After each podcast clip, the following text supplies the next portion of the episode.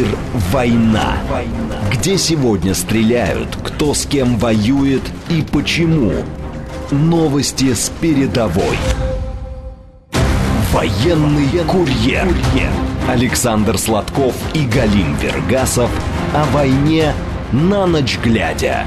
Программа предназначена для лиц старше 16 лет. Военный курьер. Здравствуйте, радиостанция «Говорит Москва» в столице 21 час 6 минут. Меня зовут Галин Вергасов, в эфире «Военный курьер». Сразу напоминаю, вы нас можете не только слушать, но и смотреть прямую трансляцию в официальной группе «Говорит Москва» ВКонтакте в нашем телеграм-канале. И также звоните нам по телефону прямого эфира плюс 7 495 73 73 948. Александр Валерьевич, я слышал, вы кашляете. Добрый вечер. Добрый вечер, но я не кашляю. Это ну, я что-то слышал такое. А, слушай, Саш, предлагаю начать с неожиданного такого момента, а может и с ожиданного, с событий в Нигере. Вот ситуация там усложняется, пока еще срок ультиматума истек, а, но а, пока что иностранная интервенция не наблюдается на территории Нигера. Но с другой стороны, ведь э, если там начнется война, достаточно кровавая каша там намечается, судя по всему. Это же, ну, выходит, это второй фронт для Европы. Она и так уже истощена всем. США сейчас и по ситуации в Нигере стали в сторонку. Все опять, э, так сказать, на долю Франции и э, ее союзников как бы перекладывается. Вот что ты думаешь по этому поводу? Я думаю так. Я думаю, это крах идеи э, колониализма, на которой э, растут все э, бонусы от внешней политики Запада.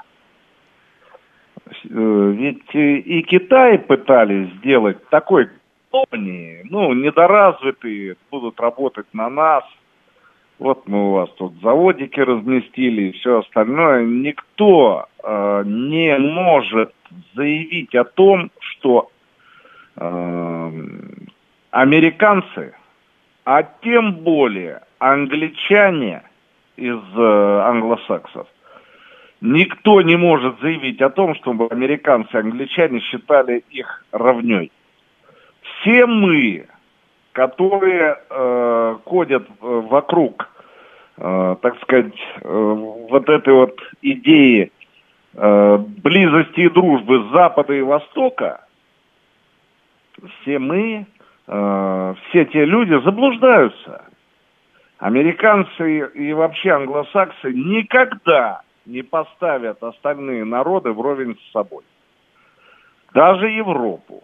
Да. Из той же э, из того же, из той же субстанции слеплены э, все те колонизаторы, которые, э, ну, это кровавое знамя э, над своей головой держат до сих пор. И немцы, и португальцы, и испанцы, и э, французы, ну и там же англичане, и американцы, самые первые из них. Поэтому э, сама идея трещит по швам.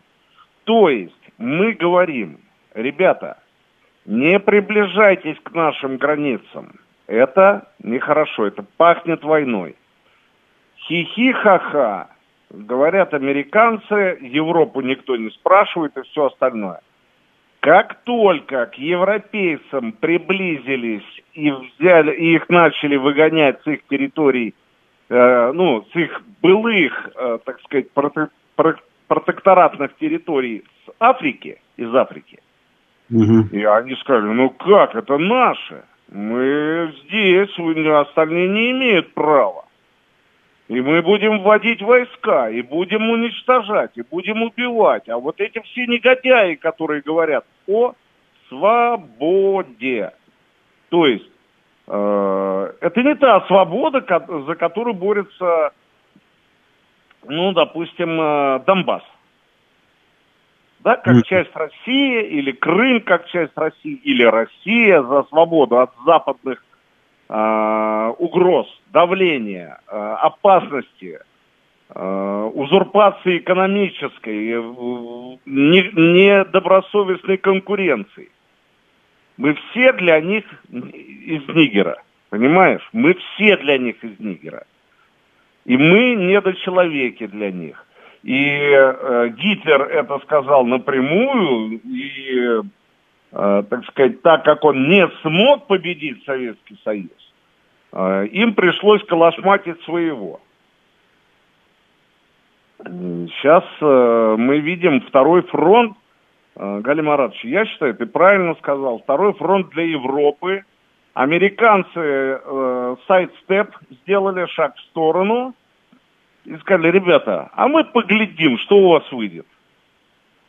Потому что э, для Америки э, та Европа, которая стоит на коленях и выполняет французский поцелуй, э, она им ближе, э, чем независимая Европа, э, стоящая рядом с Россией или за э, общеевропейскую безопасность как альтернативу НАТО.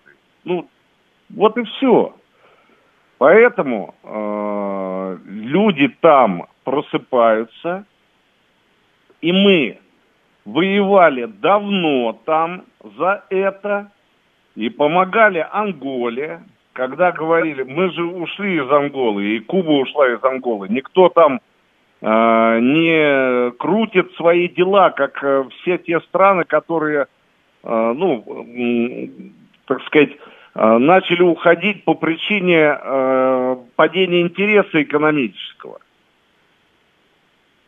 Равно так же, как и мы ушли из Австрии в свое время. И э, те историки, которые имеют совесть, они говорили нам еще с тобой э, раньше, что Сталин для них сделал больше, чем весь Запад вместе взятый. Он дал слово и ушел. Он сделал для демократии в Австрии больше, но эти люди, они э, не помнят ни добра, ни имеют непорядочности. Для них э, вот эта волчья стая, в которой они сбились и толкают вперед этого шесенка, э, ну, ослабленную Украину, им э, кровь как э, кисель на завтрак. Да, ну, я просто по Австрии добавлю, чтобы нашим слушателям была понятна ситуация. Э, в обмен на э, статус нейтралитета, э, в общем-то, Иосиф Виссарионович отдал им, так сказать, полную независимость суверенитет. Кстати, у Сталина были предложения такие же по Германии. Как это, может быть, для кого-то это новость, но такое было. Он предлагал объединить Германию, но обязательно с условием ее нейтрального статуса, на что, в общем-то, ни Соединенные Штаты, ни Англия, ни Франция абсолютно да, не, пошли, не, не пошли. согласились. До нас дозванивается Георгий, наш старый знакомый из Москвы. Давайте мы поговорим с ним. Георгий, добрый вечер. А, добрый вечер, Галим Маратович, Александр Валерьевич. Наверное, вам задавали да, д- наверное, задавали вам такой вопрос, но, к сожалению, работы у меня много было. Вот, э, хотелось бы узнать, вот танк Алеши, который представили Герою России, э, скажите, пожалуйста, это известно, какой это танк все-таки, модель какая? Вам известно что-то, и с экипажем вы общались, чего ребята говорят? А, Галим Маратович, потом я. Ну, да на, как бы насчет модели-то я сильно не упирался, но, по-моему, 72-я, 72-й это танк. Вот. Но точно я сказать не могу. Ну, в экипаже три человека. Вот. Я хочу сказать, что... Э, да, по-моему, 72-й, но суть в чем? Мне, вы, вы сказали, и вы, э, Георгий, вы пошли в фарватере предложенной информации – а, официальный. Это танк, это танк и какие-то люди с завязанными лицами, герои. А, для меня это неприемлемо. А, я считаю, что лик танкистов должен смотреть на нас с каждого плаката сегодня. А, живых героев нам не хватает. И мы видели всем миром их подвиг. У нас, э, значит, э, начали э, в начале специальной военной операции выставлять портреты военнослужащих. И э, делать полуукраинский, полу, как бы российский вариант лозунга «Слава героям России». А, слава героям это украинский лозунг, который чужд нам. Слава героям России и военные. И все мы начали понимать, что это герои России. То есть люди, которым представ... которые наделены с этого момента статусом Героя России. И должна им быть вручена золотая медаль героя. Но выяснилось, что это просто слоган. Э, запутали военных, а ведь э, на плакатов, э, с плакатов на нас смотрели герои. Я знал многих знаю, которые э, люди, которые э, ну достойны золотой звезды, реально достойны. И пошла путаница. Потом ушли от этого. А, теперь, под, э, но для большинства, для общества это были безымянные люди, которые выскочили как черт из табакерки. Кто такой, за что? Э, огнем штатного оружия уничтожили 854 солдата. Ну, то есть, понимаете, это какая-то сухая статистика, как сублимат. А что добавлять туда? Кровь, и тогда этот подвиг станет э, настоящим. Этого не может быть. Э, об этих людях не сложены фильмы, об этих людях не прошли миллиарды сюжетов. Вот он командует, герой наш России, или просто герой, которому слава. Э, тут вот подвиг вообще, вот, вот он. И тут получается, что люди с замотанными лицами на нас смотрят. Им не разрешили показать себя. Это вещь, с которой я категорически не согласен. И никогда не соглашусь. Я могу промолчать уже, когда э, начнут говорить, что ты много на себя берешь, там, какое ты имеешь право оспаривать, нельзя показывать их лица. Лица мертвых можно показывать, а лица живых нет. И получается, что у нас э, лица э, погибших наших боевых товарищей показаны, рассказано, где они похоронены, показаны родственники. Это с Сирии еще началось. Безымянные герои. Просто звезда на могиле. Так не должно быть это, эти люди, танкисты, нам с вами, Георгий, важно, какой был танк. Т-90, Армата, Т-55, Т-62, Т-72, Т-80. Бога ради. Важно, но не так, как эти люди. Этих людей должны, портрет, вот как портреты афганцев, висели у нас Востротин, Романов, э, я не знаю, там, Солуянов, Э, портреты афганцев висели у нас в школе, э, у меня портреты афганцев висели в части, моих афганцев подчиненных, кто с Афганистана прибывал. И, э, в общем, я не согласен. Не потому, что Баба Яга против всего, нет. Я должен сказать, очень многое делается хорошего сегодня, позитивного – вот. Э, что немедля сказывается на ситуации на фронте и везде. И в обществе. Но вот это не пойдет. Ну, Саш, ну я хотел бы справедливости ради добавить, я не знаю, запретили им там открывать лица или не запретили, но помнишь, когда мы с тобой э, снимали в Запорожье, по-моему, тот э, военнослужащий, который с открытым лицом давал нам интервью, он потом записывал Э, сопровождающему от э, департамента информации на телефон свое согласие э, выступать с открытым лицом. То есть там какие-то свои моменты, потому что этот сопровождающий говорил, что потом родственники жалуются. что показывают. Ну, возможно. Я тут не выставляю департамент информации как э, врага народа, между прочим. Да нет, они Это просто... тоже пострадавшая организация от многих э, вещей, которые, с которыми я не согласен. Так, у нас еще звоночек. Опять наш постоянный слушатель Ростислав. Ростислав, здравствуйте. Здравствуйте. У меня был всего один вопрос Александру, а после интервью пресс-секретаря про выборы в 24-м появился еще один. Вот вы в начале эфира вспомнили про историю Германии. У меня просьба к Сладкову, как доверенному лицу переизбираемого кандидата, узнать, почему из истории ПГУ известно только, что представительство КГБ в Берлине было ВЧ «Полевая почта такая-то». И по номеру ВЧ было сразу видно, что это ВЧ ПГУ, а про Дрезденскую резидентуру нет нигде таких сведений. И могут ли немецкие СМИ быть правы, что в Дрездене было представительство не первого, а третьего главка КГБ, занимавшегося там, как один криминальный комиссар сказал, делами по разному криминалу со стороны ГСВГ. И второй вопрос. Интересно, вот кто занимается восстановлением Донбасса? Мне тут в управляющей компании сказали, у них сейчас нет электрика. Я предполагаю, что он где-нибудь в Мариуполе. Интересно, вот кто там восстанавливает Донбасс?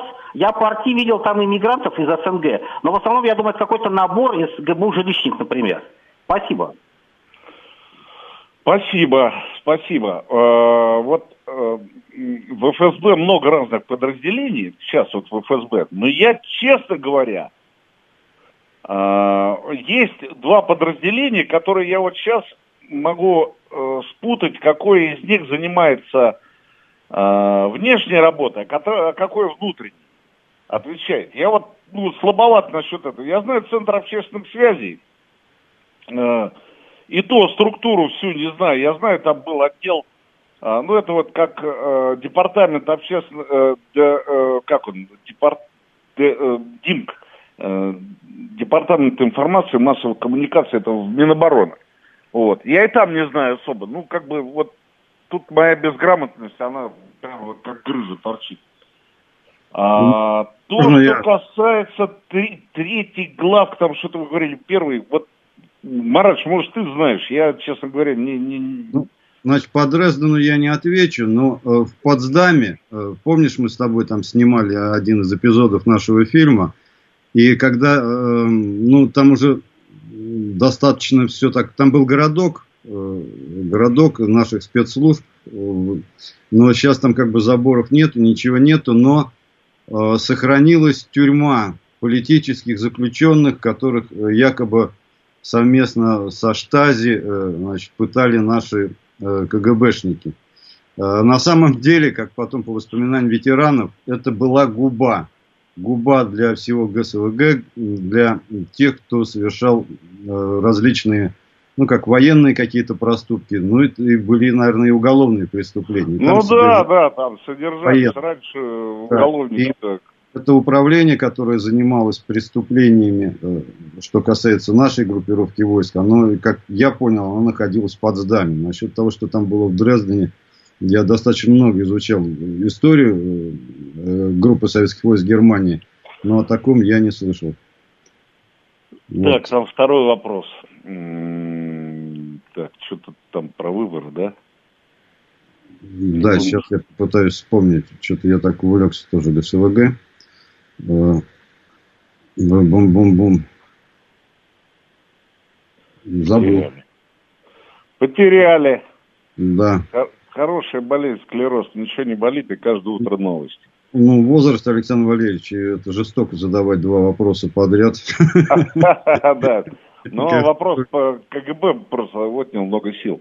А, то, что касается выборов, выборы будут будем отстаивать нашего лидера и идти вперед. Вот. Если будет альтернатива, а просто интересно будет э, посмотреть, кто же сможет составить. Вот это для меня сейчас на, на таком уровне лайт. Вот. Так, пока у нас тут со звоночками... А, вот еще звоночек. Давайте ответим. Здравствуйте. Добрый вечер. Уважаемые спецскоры, скажите, пожалуйста, вот вопрос, который волнует очень многих. Меня, я задавал вопрос сегодня Роману, он посоветовал с вами поговорить.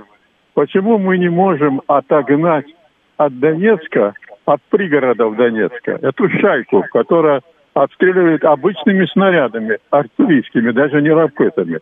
Там расстояние э, десяток километров. Почему нельзя этого сделать? В чем причина? Угу, спасибо за вопрос. Марат, ты будешь или я? Ты. А... Ты там в Донецке провел уже лет девять. Вот смотрите. Позавчера. Пятая бригада.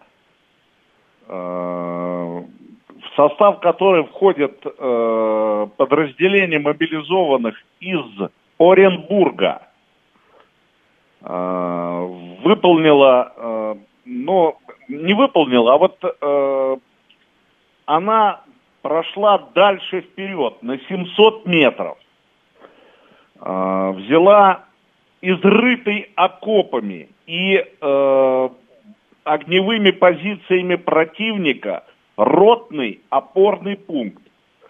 На 700 метров э, прошла по фронту, ну, ширину, и на 600 метров в глубину фронта. До этого они брали вентиляционный ствол, это такая вышка с шахты. Я говорю только про боевые действия в районе Красногоровки. Это город, который, ну, котором проживало 18 тысяч. Он рядом с Донецком. Между Красногоровкой и Донецком, э, черта которого э, ну, представляет э, из себя э, поселок шахта Абакумова. Э, там между вот э, Красногоровкой и Донецком, ну, чертой Абакумова, э, Старомихайловка, мы ее называем так между собой старуха. Так вот там боевые действия идут тяжелейшие, с применением артиллерии, с применением огнеметов, с применением танков. Штурмовые отряды идут вперед, отходят, идут вперед.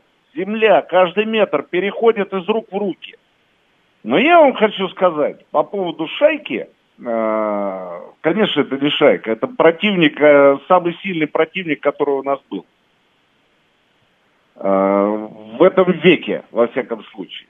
Однажды мы сидели с командиром батальона ополченческого Евгением Иванов. А классный командир, ну, очень жесткий, очень такой ершистый, поэтому его в свое время убрали из Донбасса, я не знаю где он. По моему мнению, это командир, который нужен здесь.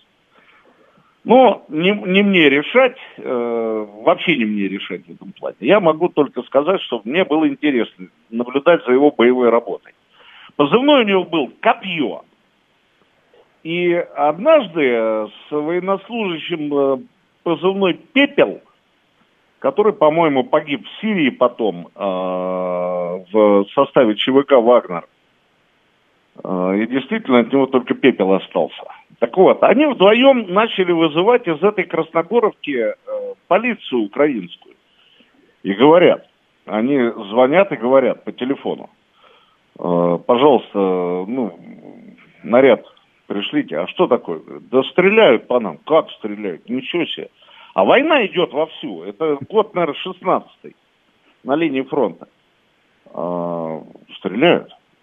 Так, а кто по вам стреляет? Адрес какой? Они называют адрес и говорят, так там же не наша земля сейчас. Угу. В смысле не наша? Это же все Украина, они стебаются. Ну да. Нет, там сепаратисты стоят, это Старомихайлов. Вот. Да нет, хулиганы по нам стреляют, какие-то из Красногоровки.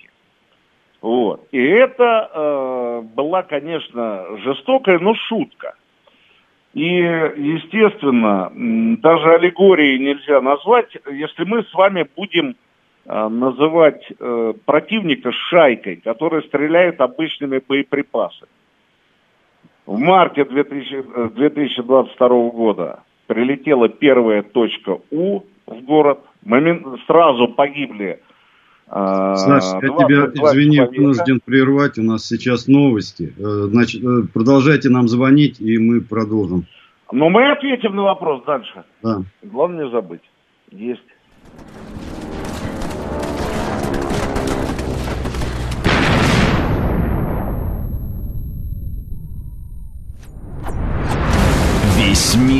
«Война».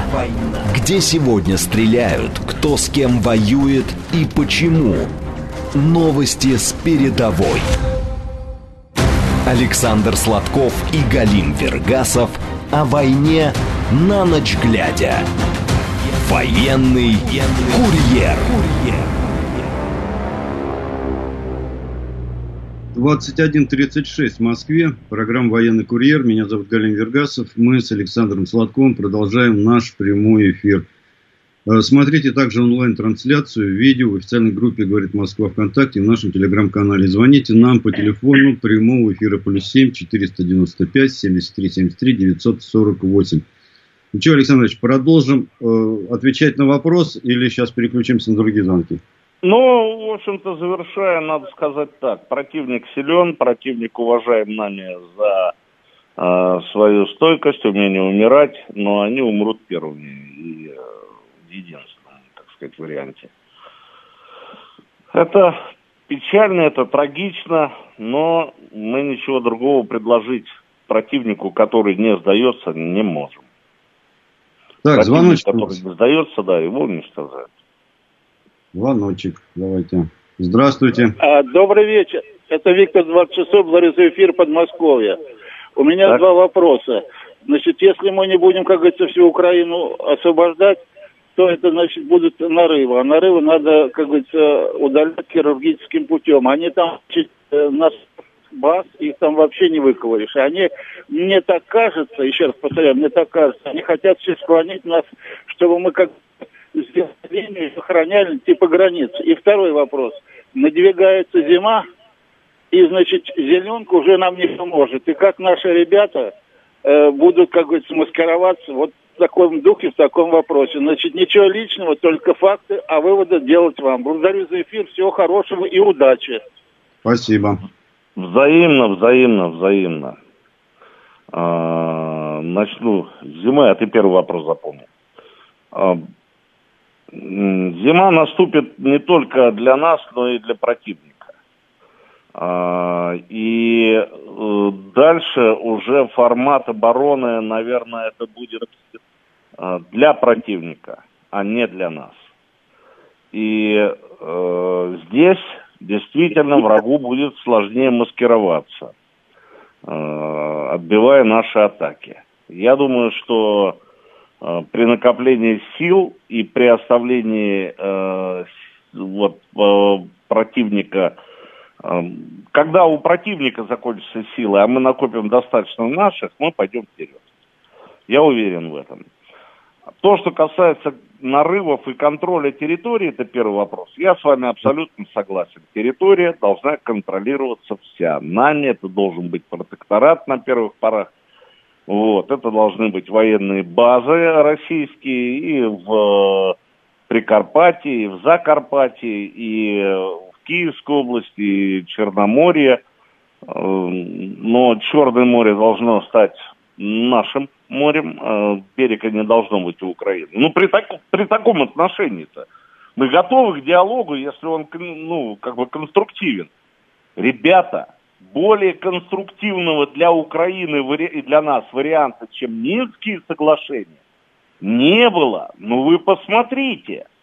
То, что касается, зачем началась война, а, у нас под боком люди, которые скачут и без повода, мы не давали повода, кричат «убей русского», причем тысячами пляшут, вся страна их поддерживает, либо молчит, и они говорят, мы уходим в НАТО, а дальше мы вас будем убивать.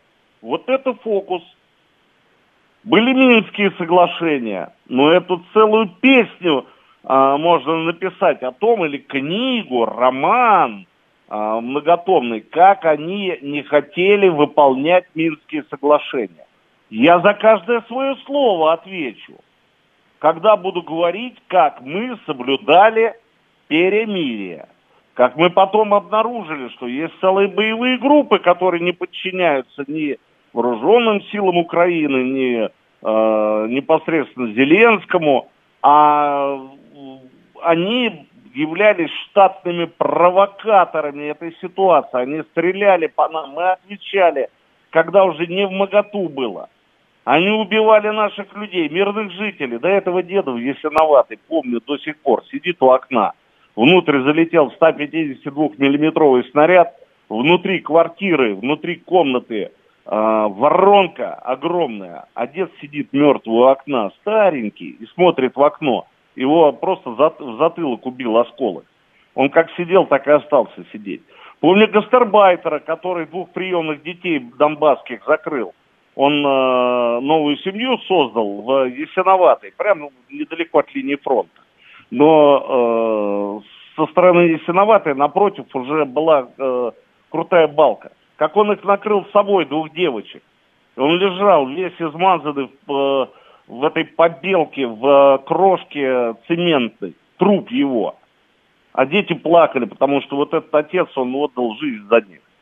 Понимаете, столько всего было. Эти дураки, они не смогли выполнить то, что им было выгоднее всего, потому что им там, э, и ими там руководит дядя Сэм. Б, б, этот самый Джонсон, этот, э, ну, ну человек совершенно не, э, не э, ассоциирующийся с, не с моралью и нравственностью, не с логикой. Э, которая помогла бы Украине спастись. Ну, вот и все. О чем мы говорим? А дальше уже сколько можно уговаривать? Извините, немножко это самое, как его, ну, возбудился. Да. Галим Маратович. Я тут с тобой, в принципе, согласен. Вся территория э, бывшей СССР должна быть освобождена, должны быть, должна быть проведена демилитаризация и денафицикация. Причем, сколько времени это займет, это вопрос, это не произойдет э, на следующий день. А после завершения этих процессов, наверное, будут референдумы, где сами жители этих территорий будут решать, что они будут делать дальше. Формировать свое какое-то новое нейтральное государство – или поступать, допустим, по примеру в Запорожье или Херсонщине. Тут будем смотреть. Главное довести дело до конца. Так, давайте на звоночек еще ответим. Я просто общаюсь с нашим звукорежиссером Алексеем Илюхиным. Мы не находимся Алло. сейчас. Да, здравствуйте. Здравствуйте. Здравствуйте, Александр. Здравствуйте, Галин. Здравствуйте. Я Александр. Я тоже Александр. Да, да, Саша. Я только вот э, ваш ответ сейчас вот про, э, послушал. Э, на предыдущий вопрос. И я как-то удивился, а, какие силы еще нужны, чтобы вот это вот все охватить, вот э, то, как вы говорили. Ну, слушайте, это еще нужно э, даже не 300 тысяч человек. И при этом, э, если даже только 300 тысяч, ну, слушайте, их, их надо еще учить полгода. Не говоря уже о там, технике специальной и так далее – а Запад, так сказать, всеми своими силами еще выдаст, так сказать, на гора все-таки за это время, ну, еще за полгода, еще и больше. То есть, э, как бы, а вот этими силами, что там есть сейчас, а просто мобилизацию провести, это уже, так сказать, подорвет здесь экономику, а туда их э, просто вообще нельзя на передовую вообще никак пускать, даже на вторую линию. Тех, которых мобилизуют еще, например, есть. Вот. А с этими силами вообще дальше уже никуда нельзя Если видите войну э, таким мягким способом, сказать, что мы чужих жалеем своих, ну, я не знаю. Вот. Странно как-то. Куда мы Саш, можем пройти. Вы знаете, э, вы совершенно логично рассуждаете, вы совершенно точно формулируете, э, так сказать, ту злобу, дня, который мы имеем сегодня, безусловно. Э, есть варианты, э, когда мы теми же силами решали вопрос в Чечне с бандитами и с международным терроризмом, а это реально так. Я вам хочу сказать так. Если идти сплошным фронтом, да, я с вами согласен. Мало того, при любом варианте, э, без наличия э, ударного резерва, ничего не будет. Я с вами полностью согласен.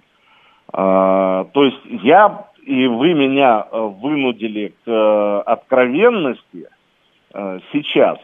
Я действительно говорю э, какие-то вещи, которые можно считать провокационными. Э, на первый взгляд.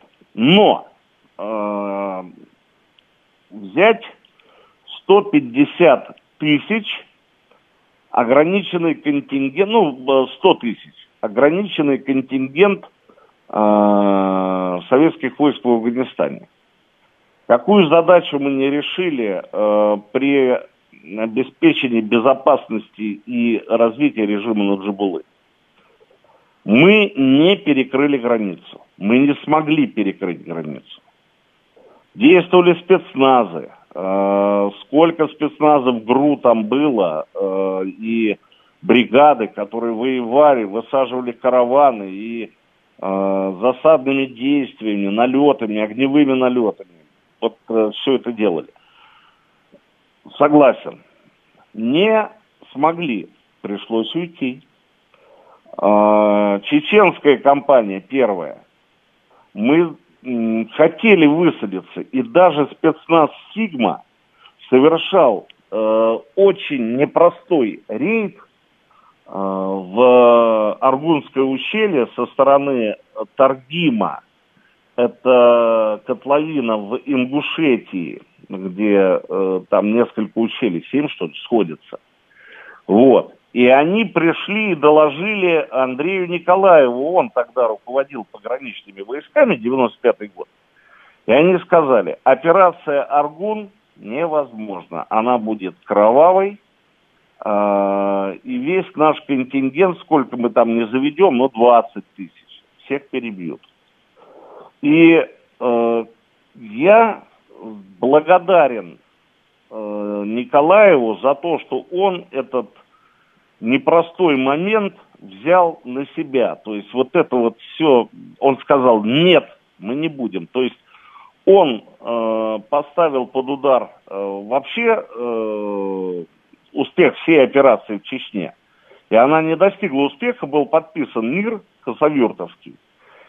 И, но границу мы не взяли. Но когда мы высадили там в 99 году легендарный 56-й полк, высаживали э, летчики э, Северокавказского военного округа, вертолетчики, и участвовали потом, э, значит, вертолетчики-пограничники. Э, и операцией непосредственно на земле руководил э, дядь Миша Ашуров бывший командир 201-й дивизии, а тогда зам командира, э, зам командующего войсками округа, по-моему, ПЧС. Вот. Легендарный генерал наш. Э, русский генерал э, Бахрубек э, Ашуров. Вот. Великолепный дядька вообще. Я часто бываю на могиле, вот, наверное, ну, короче говоря, всегда кладут цветы ему.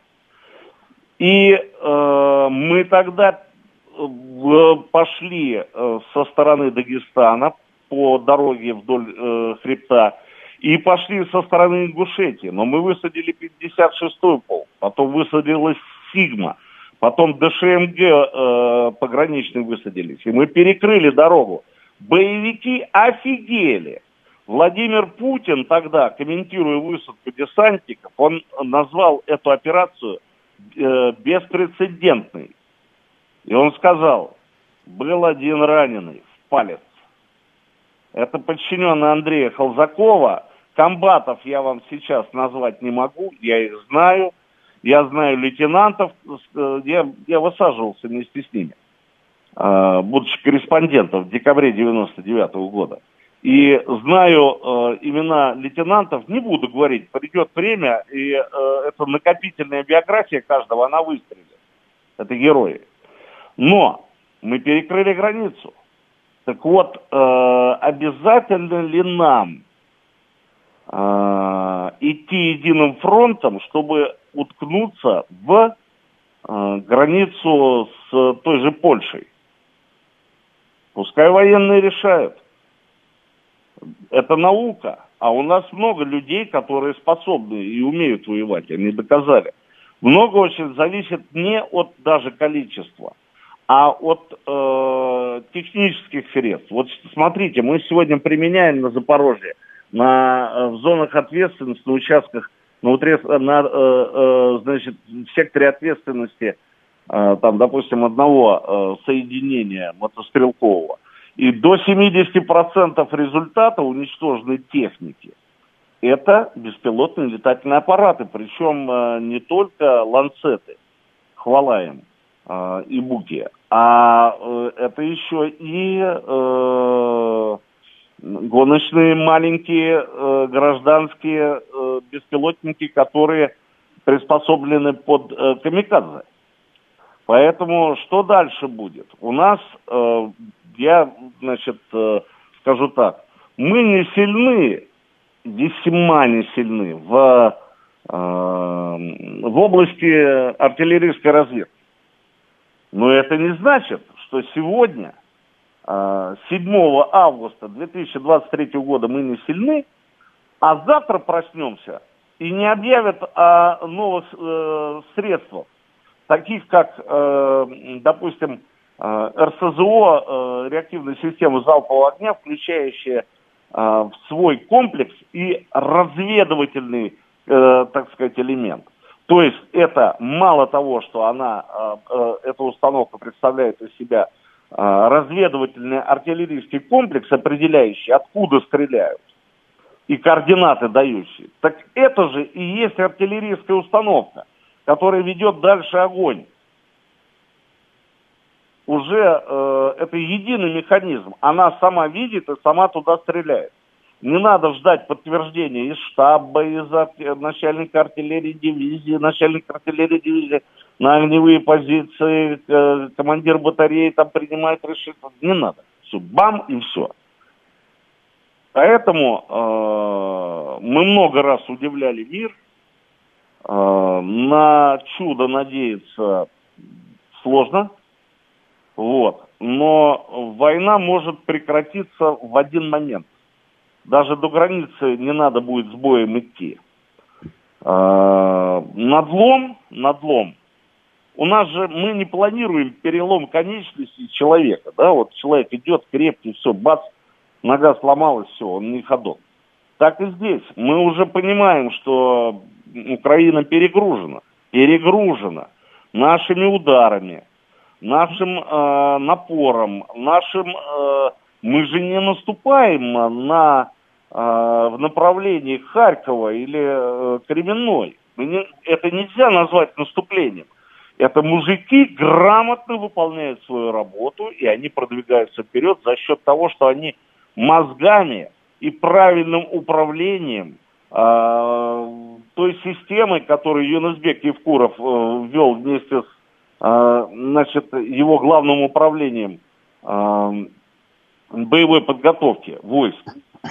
Вот. Все, все те вот вещи по крупицам собираются, и э, вот эта вот машина разрушения противника, она когда-то добьется своего.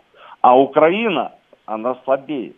И сло, сломить ее в определенный момент, казалось бы, незаметно для всего общества, но совершенно понятно для тех военных, которые это организуют с нашей стороны и обороняющиеся с той стороны. Послушайте радиообмены, там труба вообще у них. Там просто катастрофа. Послушайте пленных, что они говорят. Были бы там пленные наши, в таком количестве их бы давно показывали. Вспомните начало специальной военной операции, трагической для нас. Поэтому э, сложная обстановка. Саш, вы абсолютно правильно говорите, что нельзя отрывать людей, массу людей, мобилизацию от э, э, экономики России, она упадет. Вот. Э, нельзя их выводить на первую линию, чтобы их перебили. Надо их подготовить, тех, которые есть у нас, этим занимаются. Вот. Поэтому э, ситуация не, не, ну, нельзя ее характеризовать как просто обычный, тривиальный, простой и все остальное. Нет, конечно. Она тяжелая для нас. Но мы действуем так, что в конце туннеля у нас свет есть, а Украины нет. Нету. Там мрак и венки.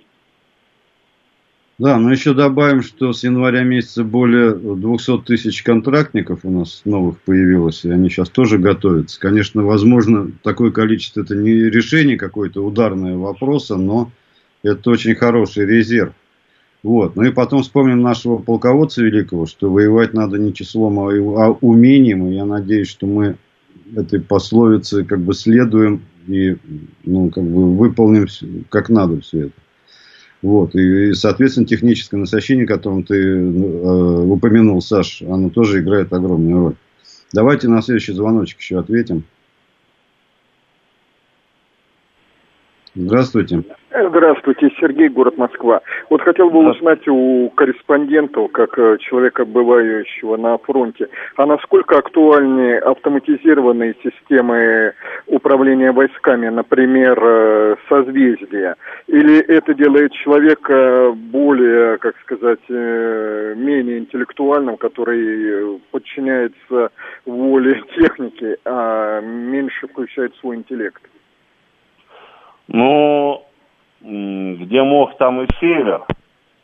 А, мы это знаем. А, и компасом э, и классической картой пользоваться тоже надо.